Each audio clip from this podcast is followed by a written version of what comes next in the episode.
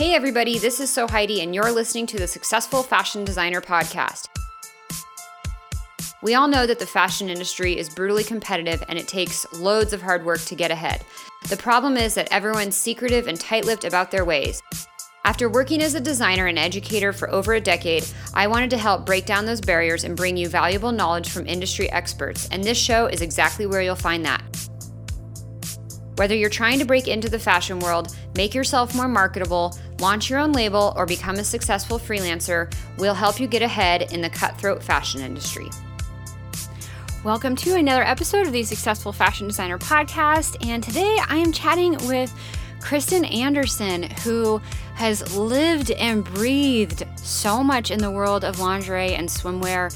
She has worked for brands. She had a venture in starting her own brand, and now she is a full time freelancer and doing a lot of lingerie and swimwear, but also stuff beyond that in the startup space. And Kristen shares her whole story. There is so much advice in here, advice in here, whether you're working on your career and trying to land your first job or your second job or get promoted. Um, Kristen shares all about how she got her first job in the industry and how she worked her way up up the ranks and then when she decided to quit and go freelancing and where some of her first clients come came from and how she knew how she figured out you know presenting her portfolio and figuring out her rates and putting together contracts. So much great advice if you are out there as a freelancer um, or maybe thinking about freelancing and you're in a full time job right now and you're thinking, should I do this? Should I not do this? Um, Kristen shares her whole story on, on how she decided to do it and what her, her process looked like. So I'm really, really excited for you to hear the interview. Thank you so much for listening. And as always, before we get started, um, I want to tell you that SFD is way more than just a podcast. We have tons of free resources on landing your dream job, freelancing, your portfolio. We talk about a few of these resources in the interview, so some of those will be linked in the show notes. Um, and I've got tons of tutorials on Adobe Illustrator. You'll notice that at Kristen's first job, she did get put on the spot with an Illustrator uh, task that she had to do with the, the hiring manager sitting right next to her. Um, so you guys need to be up to speed on these things, and I have free resources to help you get there Illustrator, tech packs, all sorts of stuff. Um, and I hear all the time, I, I say this as a humble brag, but I do hear all the time that my free resources are better than what you learn, than what people have learned in four years of fashion school. So please, please, please do yourself a favor and check them out. Um, go to sewheidi.com slash email. It's S-E-W-H-E-I-D-I dot com slash email. And you can get all the free resources I have mentioned, the best of my best free stuff. I will deliver it right to your inbox. Um, I also hang out on Instagram if you would like to connect with me there. I am there as well at SewHeidi, S E W H E I D I. So I would love to connect with you both on email and Instagram. Check out those links. Um, as always, you can access the show notes by scrolling down wherever you're listening. And now let's jump into the interview with Kristen. Welcome to the Successful Fashion Designer Podcast, Kristen. Can you please start by letting everyone know who you are and what you do in the fashion industry? Sure. My name is Kristen Anderson and I am a lingerie and swimwear designer that works with direct to consumer startups to help them get their products launched. Awesome. Um, so tell us a little bit about the background of your career in fashion. How did you get started in the industry? Did you go to fashion school? Yeah. So I went to a fashion school um, in Massachusetts, Massachusetts called Framingham State University, and I it didn't have like any kind of um, program where you could specialize in anything things. So when I went to school, I had thought that I had wanted to design like party dresses. Um, and it was a really wonderful place, but I ended up getting into lingerie, which was which was much much more interesting. How did you wind up getting into lingerie? Uh, well, actually, uh, uh, a good friend of mine in school, you know, I graduated in like the worst economy. It was 2009, uh, so it was just like ah. right after everything happened. yeah. 2008. Um, it was just like a terrible time to graduate. So it took me about a year after graduating, and then a girl that I had graduated with, or I had went to school with her, and she graduated the year the year after I did. She got a job at this company called Bennett and Company, and they were hiring another assistant, assistant designer. So she reached out to me because she knew I had been still looking for that first job. Um, and you know, I I went I went in. Uh, I got up really early that day. It was like it was so early because it was two and a half hours away. So oh gosh, at like five morning and drove up there for like an eight thirty interview, and, and um, it it was like like it went off without a hitch. I got I got offered the job the job like on the spot, and um, oh wow, the hardest part about it. It, it was wonderful, but it was also really terrible because it was such a low paying job, oh. job, and I like, like uh, it was so awful, and I like I knew I had to take it. Like there was no other option. Yeah. So uh, why do you think you got the job offer on the spot. I mean, that rarely happens, especially in fashion. And, you know, here you were a year after graduation, you hadn't landed anything, and then all of a sudden you get an offer on the spot. Why do you think that, that it went down that way? Um, well, you know, I, I went in early and I met with the senior designer. Designer, her name was Reagan. Uh, she she had me, you know, do like a couple of little sketches on a computer in her office while while she was like sitting right next to me. And I was so nervous, and I was like, I don't know how long I should take on this, or how, how like, you know, should I be feeding? Should I be like going going as fast as I can? Should I be making it as good as possible? I don't yeah. know. So I'm like stressing out the whole time. I'm like next to her, her, and I, I just like I kind of do it as fast as I can, but as good as I can too. And I'm just like, is this good? Like, like what do you think? And she she gives me some feedback, and I think I do a couple more sketches or something, and then I, you know, she really likes me. I can tell like she she needs help a lot. Like I could see her by the state of her office. she needs like really like a lot of help. Yeah. There's just like papers skewed everywhere. It's like it's like a hot mess. And so like I think she could tell that I was really eager. I was really like organized. I think I had brought like an extra project that I had done like very quickly to um, try and try and like woo them in a way. Um, yeah. And also you know, while I was working for that, you know, that I was working at like a consignment shop while I was looking for that first fashion job. Okay. And while I was working there, I would like come home every night and I would and I would sketch and I would do Illustrator and I would make my own like collections of just like anything I could think of. Yeah. And a lot of it, a lot of it was like party dresses, but I think that they could see that I had a lot of um, like feminine driven aesthetic just from the whole essence of my portfolio. So I think they could see how I could transition easily into it. Mm-hmm. Even before I saw that. Ah, interesting. So you had kept yourself um, sort of in the loop and just practicing and kept your chops up by doing additional work at night, even though you're working retail consignment during the day and then and building your portfolio and doing a bunch of projects even though they were self-directed and that it sounds like that was a lot of what you showed them or that was pretty much all that you showed them. That's what you had and probably some some projects from school yeah? Yeah i mean i I, I definitely brought a lot into that first uh, interview. Like I, I make a, much more tailored, more tailored effort now, but um, I, I think I just kind of threw everything I had. I had like all my skull flats. I had like a little tech pack I had made yeah. made. I had, you know, like uh, prints that I had made. I, I had like a, anything that I felt excited to show, and maybe maybe some things that I probably shouldn't have been. oh, I think show, we've but... all been in that state in that situation, right?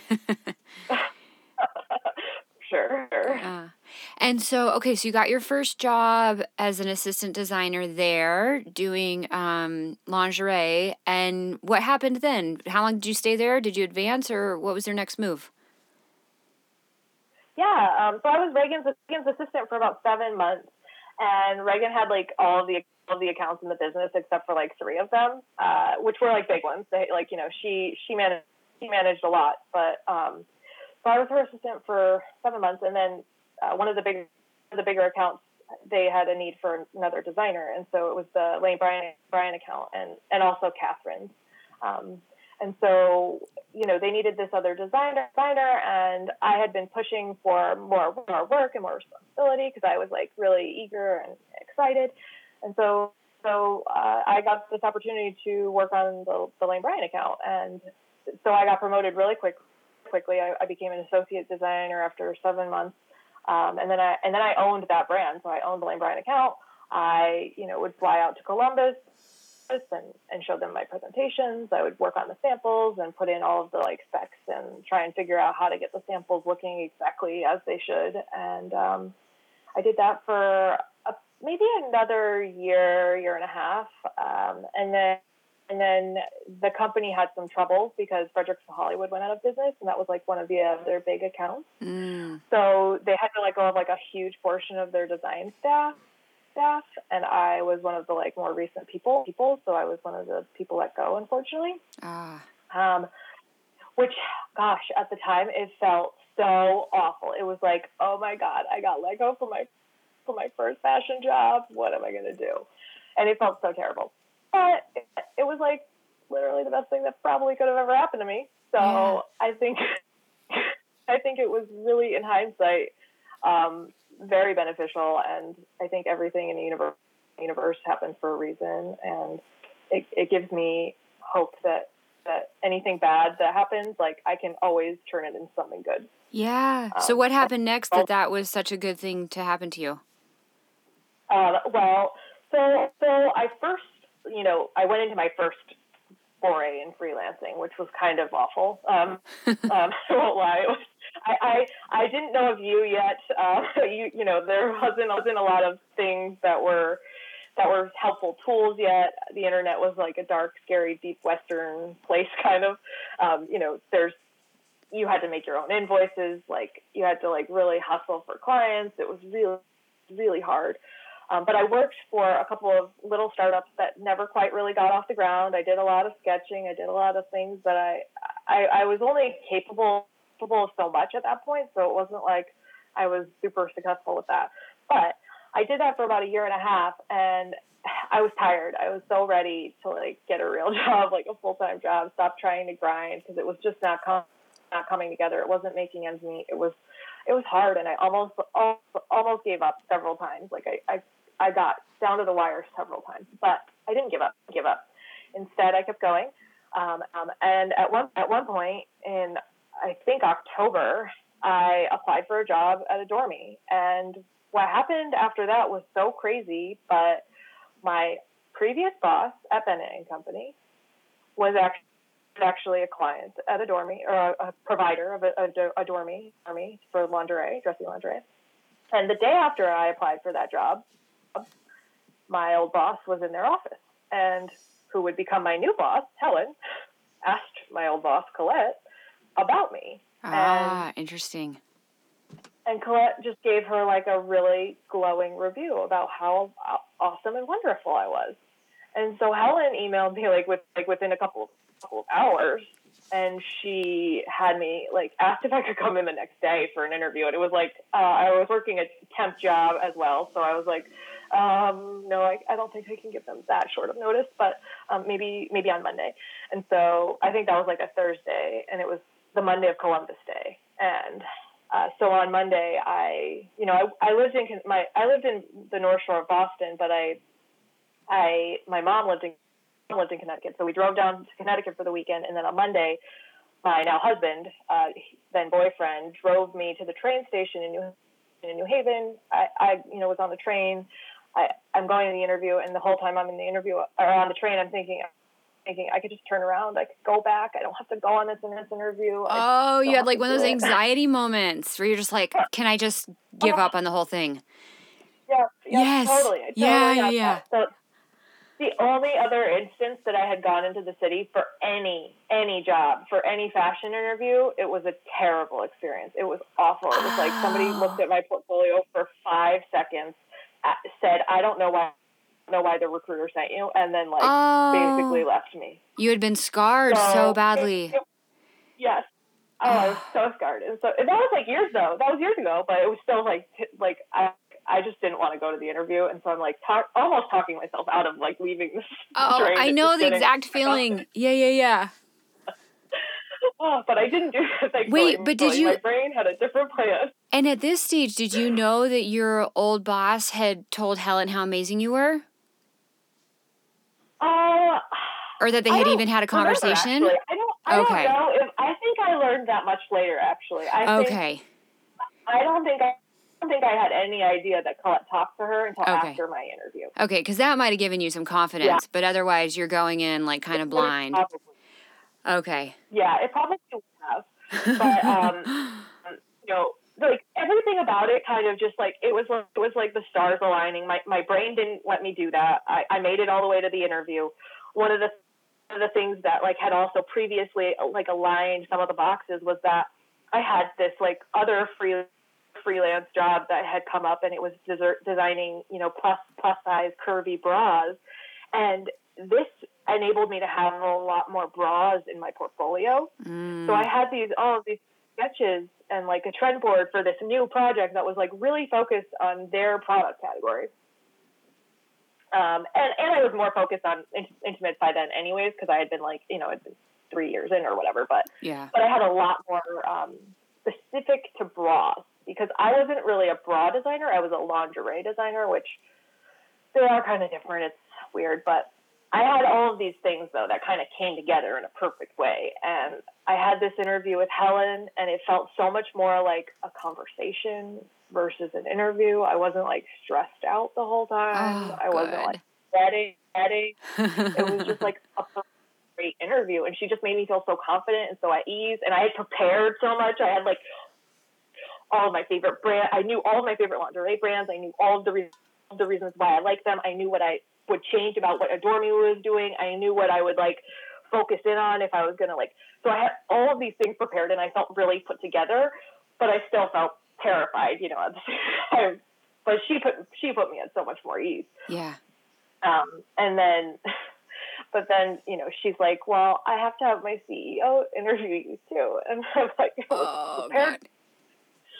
Um, so I'm really stressed out because he's like, I didn't really do too too much research on him, and so he he comes into the room and he like slinks in the chair a little bit, and oh, he was he was very intimidating, and he asked me what I knew about him, and I was like, like, um, I know your dad like has some some fashion, you know, businesses in France. Um, and then I'm like, I'm like trying to think, like, I know you started this company re- pretty pretty recently. I know like your your model, business model, and like I just started telling him things I knew about Adore Me more than him. But anyways, he was he was very like shy kind of, and he's been he still kind of is Morgan. Um, but but it, I just I just didn't know how to read him or how I did at all. So I was just like super nervous. Yeah. And then and then Helen came back in and you know, we, we kind of said goodbye and whatnot and like we'd be in touch. They only had a few more interviews. They were looking to move fast, that kind of thing. You know, they were fast moving startups. So,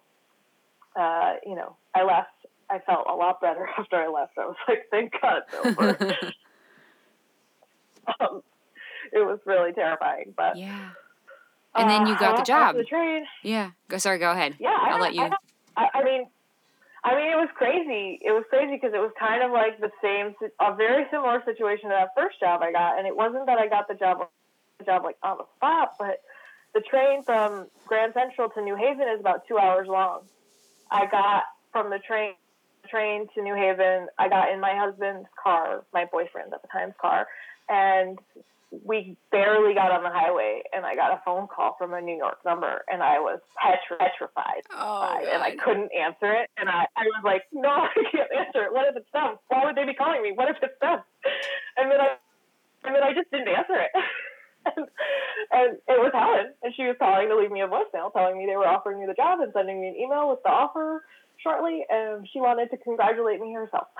Oh, that's amazing it was the greatest. And then I was like, I think I called her back, and I was like, sorry. I was like really scared. Yeah. And she was like, she really got it, but. But yeah, I want to point out. Crazy. Yeah, I want to point out a couple things that I think are really important, and they're trends that I've heard over and over on the podcast from designers like yourself who, you know, they get offers, they continually get offers.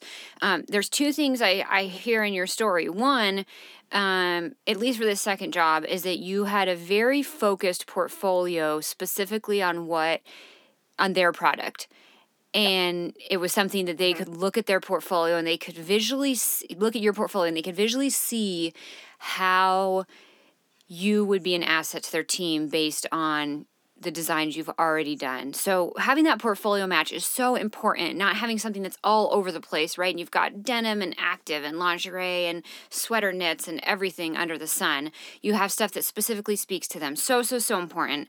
Um, something I talk about very extensively in my ultimate my free ultimate guide to portfolios and we'll link to that in the show notes if anyone's struggling with your portfolio check that out. But second is you you did all that research on who you were interviewing with and the company and you went in really prepared and even though maybe you hadn't researched the ceo as much as you maybe could have because you didn't know you were interviewing with him you still knew a little bit um, but spending that time to prepare people can tell when you come into an interview prepared with all of that versus you coming in blindly. And i think a lot of people go in blindly and that just doesn't cut it. So you know you going in so prepared and having ideas for them and what you would do for their their assortment and um, just all those things and having done research on the actual people is so so so valuable. And i mean i know you had also gotten that glowing review from from colette your old boss but those other things go so far in this industry oh i totally agree i i think I think focusing and tailoring your portfolio is probably one of the best and most important things that you can do. Yeah. Do because what it really does is show people what you care about working on. Yeah. Like, why would I put things I don't care about working on in my portfolio? I don't want to focus on that. I want to focus on what I like. Yeah. So valuable. Um, okay, so how long did you wind up staying there? And where are we in the timeline? Because you had graduated, and so what are we like 2013, uh, 14, something like that? Yes, yeah, 2013 is okay. where I got the job at Adore Me. So, yep. So I, you know, I, man, that was it was crazy time because I was living in the Boston area. I had an apartment with my boyfriend. We had to move really quickly, and it didn't really work out that way. Um, so my boyfriend had to keep his job. We were living apart for a little while. I moved back to my mom's house and I was commuting into New York three hours each way. Oh my day. gosh. It was a hard part of my life. Yeah. How long um, did you do that for? very hard. Um, about, about two and a half, three months or so. Okay. Uh, it wasn't very long. Yeah, but, but then still. I got an apartment with some girls in New York. Okay. And then that helped. Um, and I waited kind of for my my boyfriend to get his job situated so he could come. Um, um, but I was I was at Adore Me total for about uh, a little over three years. Okay. Um, and it, it was like a, a crazy place to be because it was so small in the beginning and there was just a few of us and I was the first designer hired after Helen. So Helen was like the head of design and I was her her like, you know, one man show kind of because I was like trying to make everything happen with her. Um, and so we were sourcing factories, we were um, designing new bras and panty, you know, collections, and we were also the merchandisers. We were planning the procurement and the deliveries and like everything. So it was, it was like a crazy, crazy time. Yeah. Um, and it was like that for almost two years. It was like a year and almost two years. And, and at that point, I eventually got an assistant who like became my lifesaver, and actually, she's still, still my best friend. Um, oh, cool. So, so I got my assistant uh, Ariana, and then we also hired a technical designer who ended up becoming the design manager, who's still there. Her name's Colleen Leung.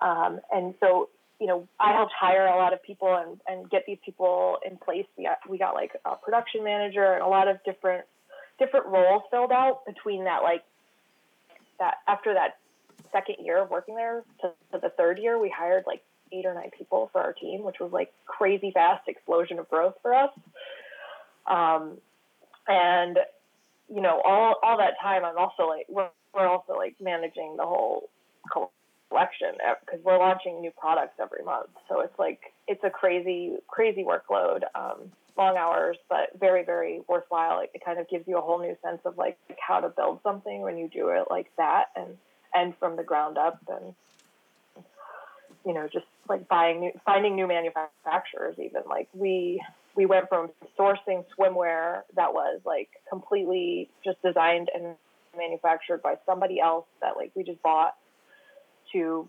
finding you know our own factories and then directing all of the swimwear ourselves within like a year and a half of time. And I mean, it was, it was crazy. And we were doing that with every category too. It wasn't just swimwear It was just like, how fast can we get as much of our own product here as possible? Because that's not how they started. They were start, starting like by, by buying stuff and that was just like a means to another end, which was we need to design our own collection. Yeah. And so from that whole period, it was just like tremendous growth. It, Adore Me itself was just like a crazy rocket ship of lingerie fueled wonder. Um, it it grew from like five million to almost fourteen million to forty five to like nine eighty or ninety. But by the time I left, it was, Wow. it was crazy. That's crazy. So yeah, you it was it was go ahead. it was just like like it was probably like the coolest thing to be a part of like and Yeah. i think that it it it just made me understand understand like what i love and that is startups and everything about building from beginning to end Ah, interesting. So does that lead us to your freelance endeavors? sort of uh, in a weird way um i so so i actually ended up leaving adore me because i really wanted to start my own bra company Okay. And so I I I found another job at a company called Swim USA, which was the is like the one of the biggest swimwear manufacturers. And this job was kind of promising me more work life balance. And so I took it, and it was it was a much more work life balance kind of job. I, you know, I had a, like a more senior position, and, and um, it was just it was nice. And I did a lot more design work versus like like everything Ah, and I needed to like focus on one part of that for for for in like if I was going to launch my own brand, like I needed to have at least buckets that I could put things in, and so it was nice to have a to have a bucket where I was like really design focused in my job and not everything focused because I had to be everything focused for the other one. yeah. So I started that, and that was like crazy hard. I made so many mistakes. Uh, it With was your own just, with your own brand. Yes. Okay. With, which was called Fearless Co. Um, it was I was trying to design a bra that uh, would help with like back fat because I've always struggled with you know having kind of these fleshy bits that kind of kind Yep. of hang over when you have good fitting bra on. Yep. Um, I think so every woman, had- pretty much every woman knows that feeling. I know it's like I it, it's still like a big problem in my opinion, and like I I put the the pro- the project to bed for a while, and it's like on long term hiatus. But who knows? Maybe I'll open up again because it's it is like a an, an annoyance to me still. Um, and I and my bra would solve the problem. It was just like the manufacturer wasn't capable to of fixing all of the correct the corrections, and you know we just went round and round and circle circle circle of you'd fix one thing, but you wouldn't fix, fix the other four. And um, but eventually, I just kind of, kind of, I think, I think sometimes ideas like they leave you, leave you, and it's because you don't move fast enough. Uh, have you ever read the book Big Mag Magic by I think Elizabeth Gilbert? I have read it. talks about that. Yeah. Yeah, yeah. I think I I think that that's that's kind of what happened to me. I think my idea like, like left. It just left, and it was like I wasn't passionate about it anymore. And you know, I was I was burning myself myself out. I was in pain a lot. I hurt my back at some point in this whole mess. mess. Like it was just not healing, and like nothing was. There was a lot. My body was fighting against me with my job, with my uh, my first my first business. It was not happy with me. And you're working full time at the swimwear company too. This whole Uh-huh. time. Okay. Uh-huh, yeah. Okay. So you're doing this all like nights and Working weekends. Yep, nights and weekends. Okay. and weekends, mornings, uh, like all the time. Yeah, yeah, yeah. Okay. Um, My, my body rebels against me, and it's like, no, don't do, don't do that. Stop, Yeah. stop doing that. Um, eventually, I think I just have to listen. And and again, I feel like kind of like the idea leaves me parts of it. Parts of it like felt off all along in ways. Um, you know, I wanted it to be really body positive, and then I was like. Like, But then I'm telling people to use like this thing that gets rid of back fat, but I'm like, but I hate the back fat, but I, I would feel more positive about my about my body if I could get rid of that. And like I'm like the whole idea is like so counter and like conflate conflicting in my mind, but I'm also like I'm still like I don't know torn about it. But I just felt like eventually it it, it just wasn't wasn't something I could keep pursuing, and I I think a lot of it was that I just wore too wore too many hats, and I I didn't ask for help when I needed it. And yeah. I didn't use my network, and I think I I learned so many things. I actually I, I wrote like a, a post mortem about it because like, why did I kill this? How did I kill it?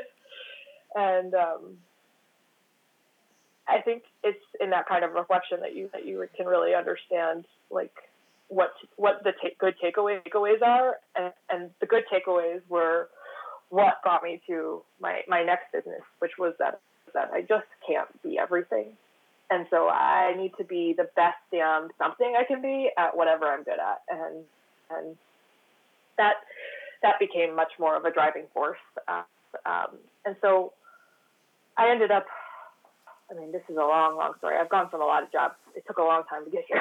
I ended up last summer. I ended up leaving Swim USA. I took took a few months off. Um, me and my husband, we we traveled to Bali. Um, I had a few like freelance customers at the time. They were kind of small, so it wasn't like a big big thing. Um, but when we got back, I had all these plans for how I was going to come back, and, and nothing comes out the way you expect. So I thought I was going to go back to Swim USA and, and freelance with them like th- two or three days a week, and and that didn't end up happening. Um, just for a myriad myriad of reasons, but, but mostly because I just wasn't my heart wasn't in it, and so I tried to think about what I wanted wanted to do, and that was kind of the point of Bali. And I thought I would figure everything out while I was in Bali. I thought Bali would be all of the answers, but it yeah. wasn't because it doesn't happen magically overnight on the timeline that you want things to happen. Yeah.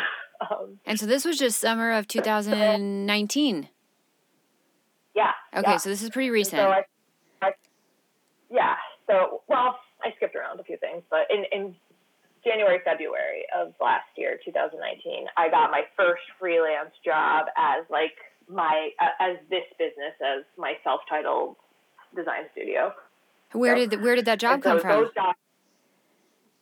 Those jobs, came from referrals, and it came from somebody like that I was never expecting to refer me, but she had moved and and she had was like living in Boise, and there was a company out there. It was just weird, weird, but it ended up paying for like a, a whole new computer setup that I was re- reluctant to pay to buy before with my first business, and it like just opened a lot of doors. And um, it made me realize I could I could do a business on my own because I also had another friend that I had met through this like project entrepreneur entrepreneur thing that I had got in with Fearless, and she, this friend Alina, she had told me like, you know, I need help like you, but I want you to have a website. Why don't you make a website and tell me what you can do? Do? And I'm like, okay, and then I'll make a website. and then I made a website, and so all of these like little things, things they kind of add, added up. It, it all happened like in probably between December, December of or maybe mid mid 2018 to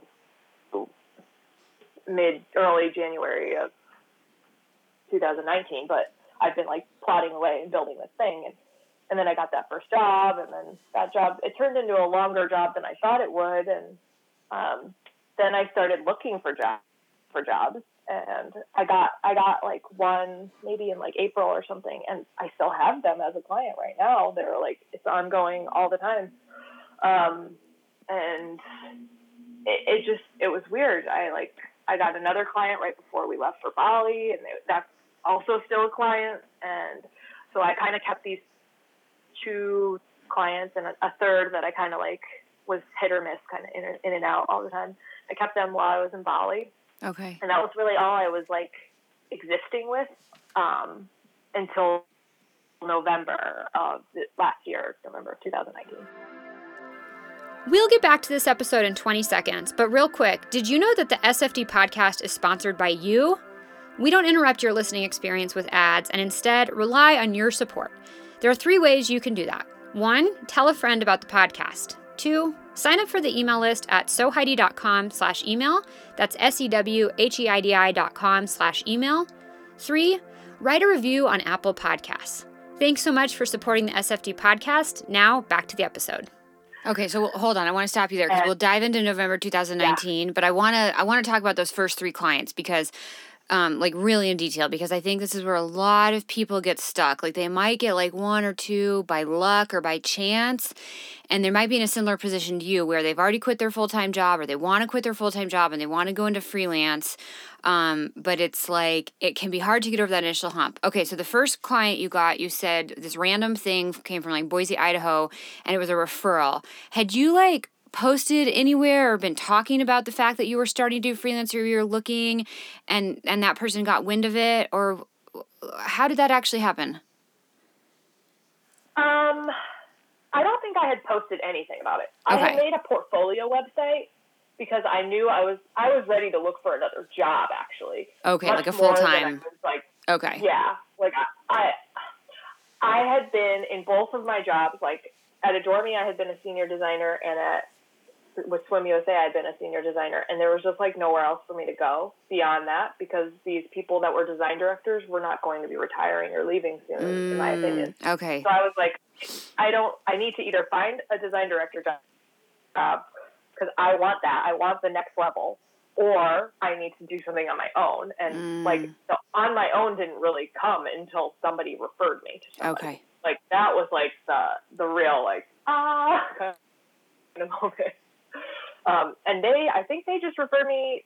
It was oddly, it was like the merchandiser person who was like basically I replaced her when I went to Adore Me. Okay. She wasn't a designer, but she was like the role I, that was there before I was there, and she was the one that referred me, which was odd because I actually never worked with her for a day, but she was a, a nice, sweet girl, and I really like her, and you know we're still friendly. So she referred me. Um, when she heard somebody was looking for like a, a lingerie designer. Had you been keeping in touch with this person, like at least very, very loosely on LinkedIn or something? You know, we're like friendly, and I think, you know, we're on Instagram, where we are on LinkedIn. Yeah. She sent me a, a the message on LinkedIn and okay. asked if I was open for freelance, okay. and then I was like, sure, why not? And that's kind of how that whole, you know, unfolded. But but you also were you follow each other on Instagram and like maybe every once in a while you like or comment on her posts or something like there was sort of the was there always sort of a, a really loose touch between hey i'm still here or not not intentionally because it sounds like more you were just friends but there was that component. Yeah or no? Yeah, yeah there there was. I mean i think part of it to be honest is like the startup world in general is very friendly and what it was was that this girl Emily, she was still very involved with our people because she was dating the the guy that like sat behind me at Adore Me. Okay. So like she wasn't even coming into the office. Like I wasn't even seeing her that often. Like this is a long time ago. This is like when I first started. So like I had a I guess like we hung out together a lot, you know, in the in the early days of Adore Me. So we had some sort of relationship. It was it was more than a, a random stranger, I guess. But at this at this point, we had not been really connecting regularly at all. Like, okay. This is many. This is years later. So, okay, gotcha. Yeah, it was it was very, very loose at this time. But, okay. But I think that that you know, heard I heard it said that there's um, strength in weak ties, and I think that that's yeah. Kind of, oh, I've never heard it put that way, but I love that strength in weak ties. Yeah.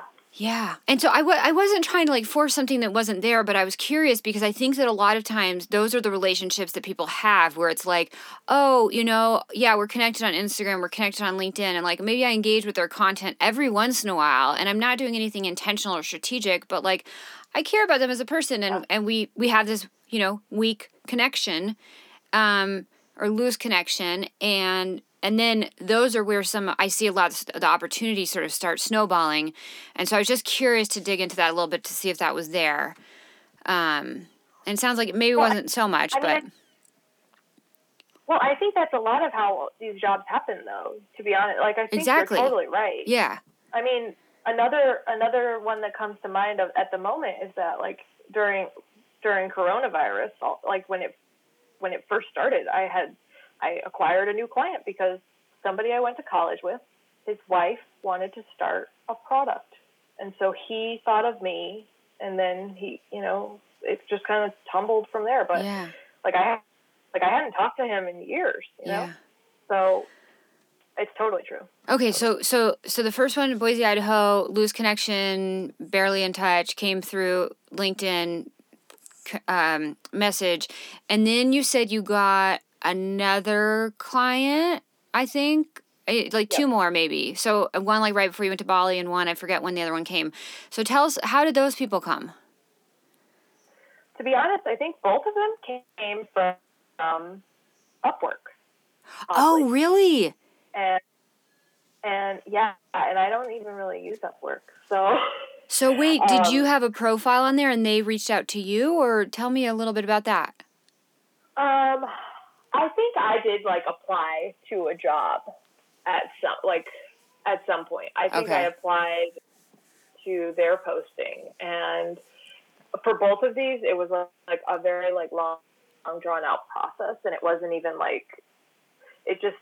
I think one of them like they started the hiring process in like May, and it wasn't until like July that they decided to to actually hire somebody, and then by then it wasn't even through Upwork anymore at all because it, they had just completely the whole company had changed. It had like exploded a little bit, and uh-huh. they needed help. And I don't know. Um, I know you're not supposed to not go through like go around Upwork, so oh, it's all right. We've I have a whole episode on how to get yourself off of Upwork. Um, for someone who strategically like took their clients off Upwork, so it's fine. And I know it's it's you're not supposed to do it, so we'll forget you said that. But um, so you went outside of Upwork and and um, but it initially did the connection started there. Yeah, yeah. I ah. think um, yeah, I think they were also like excited about the, the, like a website. Like I think people really like when you have a website and you feel you just feel like more legit. Um, I know a lot of freelancers just kind of don't have that presence, and I would highly recommend like getting one because even if it's small and even if it's just like a little portfolio website, it's still like something. Yeah, and, and these are all. Is this all lingerie and swimwear clients? So it's still very focused. Um, right. Yeah, I mean, those all of all of my first few clients were very lingerie and swimwear focused. Okay. Now I'm kind of in a more um, spread out uh, field because I'm I'm consulting on other things too. Like I'm not just leading design, but okay, gotcha. um, yeah, a lot. It's all women's wear, basically, essentially at this moment. Gotcha. So, and then the other client, you the first first of the three, the third of the first three, you said you think probably maybe came from Upwork too. Um, is that right? I I think maybe. so. Yeah. I like I I can't really remember how all of them came to be. I know one of them came from Upwork. Okay. Okay. Um, I also I also have like a really like my one of my favorite things to do to get clients is just like know who I like and who I want to work with. Yeah. And then go like backwards engineer it. So I I would go to their website. I would say like look at their look at what I think they're doing good. What what do they think they're doing bad? And then kind of come up with a nice email that that frames it in a way that is polite and useful and gives them you know valuable feedback right away that they could like action on. So like maybe I, would say like you know I um, I really love what you're doing. I think your whole brand message is great, blah blah blah. But I think that your user interface is a little hard to use, and maybe you could also face out all of your colors instead of just one color because I didn't know you had three colors of this, you know, and like just kind of give them whatever tangible, usable feedback I can possibly give. Yeah. And that almost gets a reply at least. And I love that. It's a strategy I talk about in my book on freelancing. Um, it's a free book on freelancing. I'll also link to that in the show notes, you guys, because this is a great, great, great strategy. Give them something of value. It's not just about throwing yourself out there and saying, hey, I'm a freelancer, hire me it's like no provide them with some value right off the bat and some even some constructive critique which you know i think maybe you could feel a little nervous about but like if you have an opinion about something that they could do better on then give them that opinion. A lot of brands love to hear that stuff and it sounds like you've had great success with that. Yeah i mean really i, I i've definitely gotten jobs that way so yeah that's so like, cool. it works. I love that. It works So how um okay, so a lot of stuff came from referrals and then you've done some pitching with providing like massive value and and some actionable advice right off the bat, which I love so much. Um how are you navigating like pricing and contracts and all the stuff where I feel like so many freelancers get really really stuck? Uh, it is a really it's really hard because I feel like I I hate I hate that it's like there's almost no option but hourly, in my opinion, because to me, projects in fashion, especially, have a tendency to skew out of control, and mm-hmm. people don't understand what should be included in a project because they don't understand the stakes of the project. They don't understand the whole point, like the whole togetherness of it. So they believe that you know certain things should be included, and so I just don't work with project pricing ever. Um, but again, the trade off is hourly, which isn't really great um, because it's still like trading time for money. Yeah. Um, but you know, it, it, it works at the moment. So currently, what I what I offer for the most part is retainer based pricing. Um, I've not actually had anybody hire me without a retainer in like months, and I pretty much probably wouldn't be able to do it at this point because I ha- I'm like pretty full. Um, but I, I have retainer retainer pricing. So, ba- so basically, you know, all of my clients have the opportunity at every at, at, at the beginning of each month to tell me how much they want to, you know, pay for. Like, do you want 20 hours? Do you want 40 hours? Do you want whatever? Um, and you know, we talk about what's happening. Like, are we getting a lot of samples in? Are we sending a lot of text outs out? Are we, you know, re- reviewing things? What are we doing? So we kind of figure out where, what we need for the, for the month, and then everybody pays in advance. So, so I don't have to wait until the 30 days or like I, I, I just I hate hate the idea of getting paid after I've done the work because I know I deliver and so I've never had a client that wasn't pretty much all for this. It's That's awesome. Kind of crazy, but just ask for it for it in advance. Yeah. It's funny because um, I'm trying to think where I had the conversation, and I think it was. I don't think it's available publicly. It was um, a conversation, a panel, a freelance panel discussion that was part of a paid community that I ran for a while. Hmm. But, anyways, we talked a lot about um, as a freelancer, you are a business owner and you have to treat yourself with as much respect as a business owner as you are treating the, the brand as a business. And so, what that means is that you have to stand up straight and say, No, you can pay me in advance. Like, you know, and I this might sound a little harsh. I'm trying to come up with a better word, but like, you know, you can have certain demands, which is not the word I want to use, but it sort of is. Um, the point that we're trying to get across here, you can set the tone of no, I am a business owner as well, and you're going to treat me, you know, you're not, I'm not going to be this pushover freelancer. Um, oh, absolutely. Right. And I think that like it can be really intimidating to have those conversations and to present yourself that way, especially in the beginning when you're first getting started out and depending on like how much industry experience you have before that. But the sooner you can do that, and obviously you do it in like a very appropriate, respectful way, but brands do start to treat you differently and they treat you as a business owner and it becomes a very strong two-way relationship instead of the what I, I feel like has happens most of the time is you know this like oh it's just this disposable freelancer pushover. They take advantage of you. They pay you late. They don't pay you you know all these other things. But sounds like you've been really good about standing up and saying no you're going to pay me in advance for the month and this is what we're going to agree to and like calling the shots on some of the things yeah, I think I think part of it is like why I, you know, like I think I, I try to bring why into my business as much as I can because I believe that when business businesses think about that, it's it's the way you operate. It just makes so much sense. I love Simon Sinek too, so there's that. But um, oh, I love that book too. So, yeah, we'll link to that Simon the Simon Sinek book in the in the show notes. Um, start with why. So like why do I need to be paid in advance? The real question is because the only way for for me to plan my schedule and to make sure that I can meet the needs of my clients, especially given the, the workload I have, is is to know in advance. And so by by booking in advance, you you're ensuring that I don't take in any other clients that will be you know shift my priorities so that I can't take care of your work. And honestly, I think it just makes so much sense to everybody everybody when I explain it like that that that you know it's it's for them and for me. It's so that I have the faith that my my work is like I don't have to like go like struggle and like be worried that I'm not going to be able to feed my family or yeah. something. Like I know it's there and I don't I don't have to go keep fighting for more business because I have enough, you know? Yeah. I love that. Um so okay, so I lost train of thought where we were before that because I got so excited about the fact that like you put your foot down as a freelancer and you're like, no, this is how you're gonna take care of me and it's gonna, you know, it's gonna be a, a two way relationship. Um so okay, so then you did some pitching and you're and you're figuring out pricing and contract. Oh right, so for the pricing, so you're doing um, mostly hour, but you commit to a certain amount of hours per month, so you can plan accordingly, which is really really valuable for you and for the brand, I think. Yeah, for sure.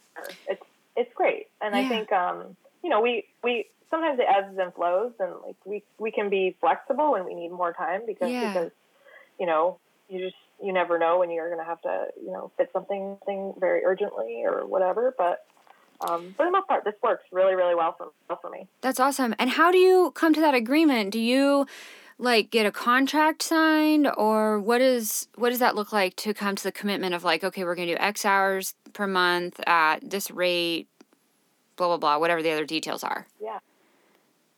Yeah, um, actually, one of my favorite things uh, that I use is called Hello Bonsai, and it's an invoicing and like CRM tool. Oh, I've not heard of it. Hello so Bonsai. Okay. My, yeah, yeah. Um, I can I can I can build uh, my contracts from there. I, you can make proposals if you want. Um, you know, I can do my time log in in there. I, I basically every part every part of the like admin stuff is done through Hello Bonsai. So it really allows it allows me to not worry about it so much because they have a lot of like built-in free contracts that are just like design and development or like or like mutual NDAs or all of these like things that are just they're just easy, you know. And uh, so I just kind of just kind of have everybody sign a, co- a regular contract, and then uh, um, as soon as they do that, you know, we we send the first invoice over and get started. That's amazing. And do you have have you had any um, trouble? Because I've I've heard mixed feedback on people saying that they've lost projects because they asked the client to sign a contract. So all of a sudden everything's going great and then you as the freelancer say, "Okay, well here's my contract to sign to commit to the workload and the pay rate and all that stuff." And they lose the project. I have never once lost a project because okay. I asked somebody to sign a contract. Okay. Never never once. Okay. I've heard that happen a couple times, I mean, but I, I think it's with like the really big brands that like have, you know, they have the people lined up willing to be the, you know, I, I hate saying this has such a negative tone, but like to just be the pushover and just do whatever they say they're going to do and, and the, the brand controls the whole relationship. I mean, I guess I, I, I don't know. I mean, I've had had big big companies sign my my contract too. Okay. And honestly, they've paid well. Like they paid on time. They paid through their own system or whatever. They don't always pay through my invoicing, but um, I, I think, to be honest, I think it's about choosing the people you work with carefully. Okay. Because I would say that I would not work with anybody that wouldn't sign a sign a contract. If yeah. you're hesitant to sign a contract, to me that is a big old red flag. It is right. I know. I totally agree. Yeah, I, I like you're giving me a great signal that I don't want to work with you, so I won't work with you. But that, like, as much as it um, sounded great and the project, and maybe I needed the money and all this other things, cool. like that's the first thing that's going to go wrong, and then there's going to be a whole slew of other things. Oh yeah. Yeah. Oh, yeah. yeah. I, I think, uh, and and a lot of the time is like those people aren't seriously committed either. Like they're halfway out the door. Like that's part of why like good business people, they believe in contracts. Contracts protect you. Contracts yeah. protect both parties. It doesn't yeah. make any sense to to avoid that. You know. Yeah. It, it gives you clear instructions on what to expect. we have a whole episode. Um, we'll link to it in the show notes. Uh, I, did you listen to it? With I did with Andrea. Yeah, I, I, I, loved it. It's a great interview. So, and it's an interview with um, Andrea Sager, and she's a lawyer who works with creatives and fashionistas um, to help themselves protect themselves. Um, that was a terrible sentence. To help themselves protect. It doesn't matter.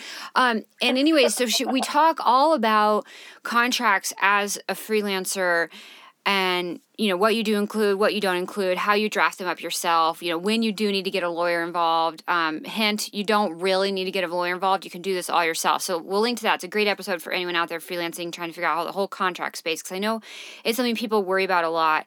Um, and actually i think in that conversation she and i talked a little bit about presenting yourself as a business as a freelancer and having the confidence to stand up and say you know what? No here's my contract. Like i'm not just gonna do this and let you control the whole relationship. I think we did talk about that a little bit in that conversation. Um, but I'm really glad to hear that you've had such success with that. Uh, that's amazing and something I definitely promote and, and am a big advocate for. So I'm really, really excited. Um, is there anything else we missed on like all your freelancing endeavors? You've shared so many great tips and advice. Um, but anything other big lessons you've learned recently that you that you wish maybe you knew going in? Well, I think I think one of the lessons that I that I've kind of come across recently that I think is interesting. Um, you know, when I first started Fearless, I I didn't even consider freelancing to use that as like a, a means to help with it, and so I think. Uh, like going at it now, like if I wanted to, and I had I still had the time, assuming you know I, I wasn't completely booked booked up. Um, I I could work on a, my own side project now and like chip chip away at it because it's it's a marathon, not a sprint. And so instead of like putting myself into this position where I felt like I had to get everything into to the like fastest path possible or whatever and burn myself out really fast instead of doing that like i could make it much more of a long game and i can do it little by little and I can use the networks and the people I have now so that you know it doesn't it doesn't feel like such a monumental task. So I think you know using freelance as a tool to also get your own thing built is a great idea if you really want to pursue your own company or your own product and you you don't know how to get it going like maybe you should think about getting something going for somebody else because that also inspires you a lot and might give you the next great idea for yourself. Yeah. Why do you think you didn't think about going that route back when you were starting Fearless, which you were starting on the side while you were working full time? But why didn't you, at that stage, you said you didn't think about doing freelance and building Fearless on the side of freelance? Why not? I think I I thought that freelance was too hard. I I had forgotten, like, I mean, I had known what it was like when I did it the first time, but I had not realized what I what I knew would be um, valuable, and I, I don't think I realized how far I had come. Ah. And that, and that I like, if I did it again, it would be a lot different, you know? Yeah. It, it, it took me a while to realize that freelancing had changed and I had changed too. yeah. Kind of like when you had that one interview that went so badly and you were really scarred from it. And then you were going into that one in the city yeah. and you were like, oh, I should just turn around because interviews are terrible and they suck. And they're so hard and I'm gonna, they're going to deny me in five seconds.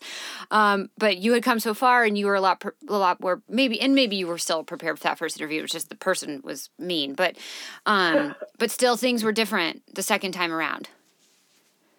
Oh yeah. Yeah. For sure. Oh, that's yeah, so I mean, cool. I think if you, I think if you can learn like lessons from your your failures, that's like the most important thing. Yeah. So, so this is yeah, yeah, yeah, yeah. Um, and you guys, I want I um, dear listener, take make a note of some of the books that we talked about. Uh, Big Magic by Elizabeth mm-hmm. Gilbert. I love that book. I actually listened to it on audio, but I really enjoyed it, as well as um, Start with Why by Simon Sinek. I think those are great books to sort of um, dig a little bit into your mental space and um, just explore, you know, what might be good for you right now. Um, but beyond that the whole failure thing, I want to just add this really interesting side note. So, um, my it's interesting i think working depending on what your work experience has been um, a lot of people have worked for big brands or you know they their job they go in they do the thing they go home so on and so forth.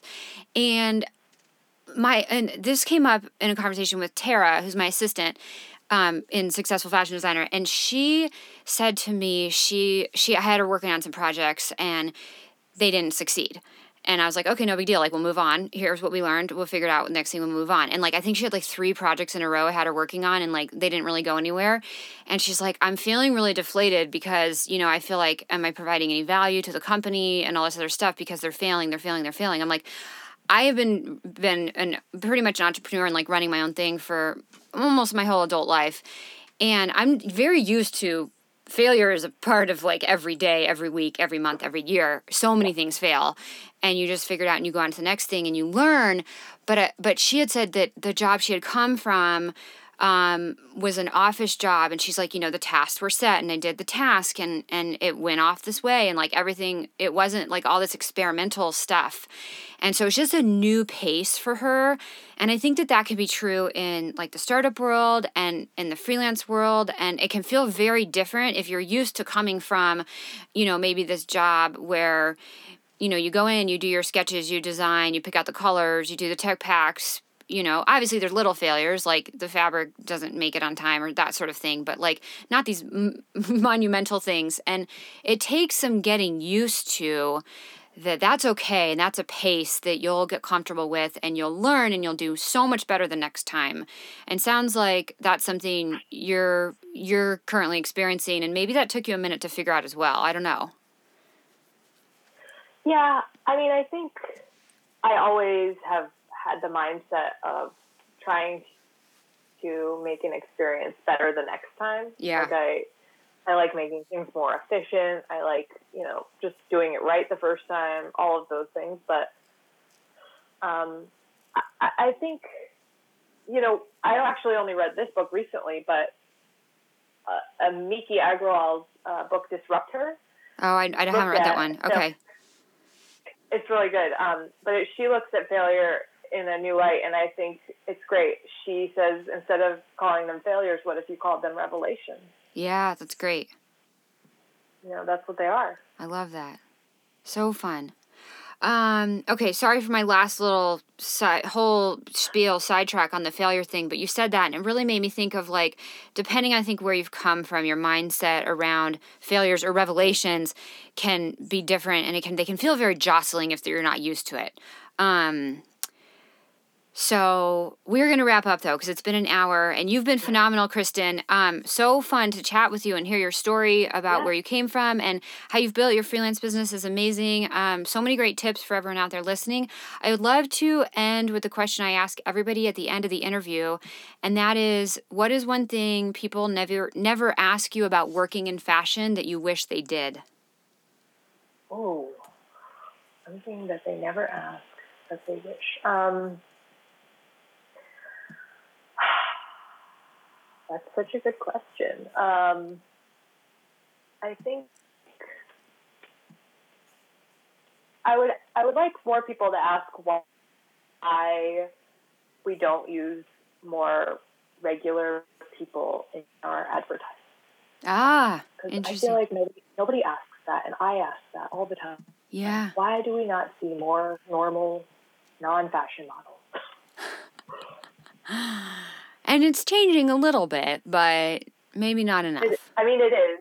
Yeah. It is. I wish it was would change more, but I feel like a lot of people like it's it's just so refreshing to see like normal people using products. Yeah, that's, that's who is really using. I know you look at like, these ads and you're like, no, most most most most women have the back fat. They do not look like that. I just had a baby four and a half months ago, and let me tell you, it is rough. Like I thought this weight was gonna melt off. It does not melt off, and our bodies go through a lot, and it's a battle. So I get it. For sure. I get it. Um, and I shouldn't even say necessarily it's a battle. You know, my, someone said to me once, don't say, oh, I'm going to get my body back. Like, your body completely changes after you have a baby. Like, you don't get it back. It's a new body and it's a Yeah. beautiful body and you and that's great. And I'm really trying to embrace that. I know it's easier said than done, but like we all have beautiful bodies, doesn't matter shape, size, color, whatever. Um, so yeah, it would be great to see that embraced a little bit more in the media and in the ads. Yeah.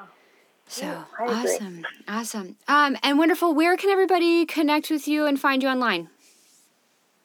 Um, you can find me on my website, krstndrsn.com, or on Instagram at the same name, krstndrsn.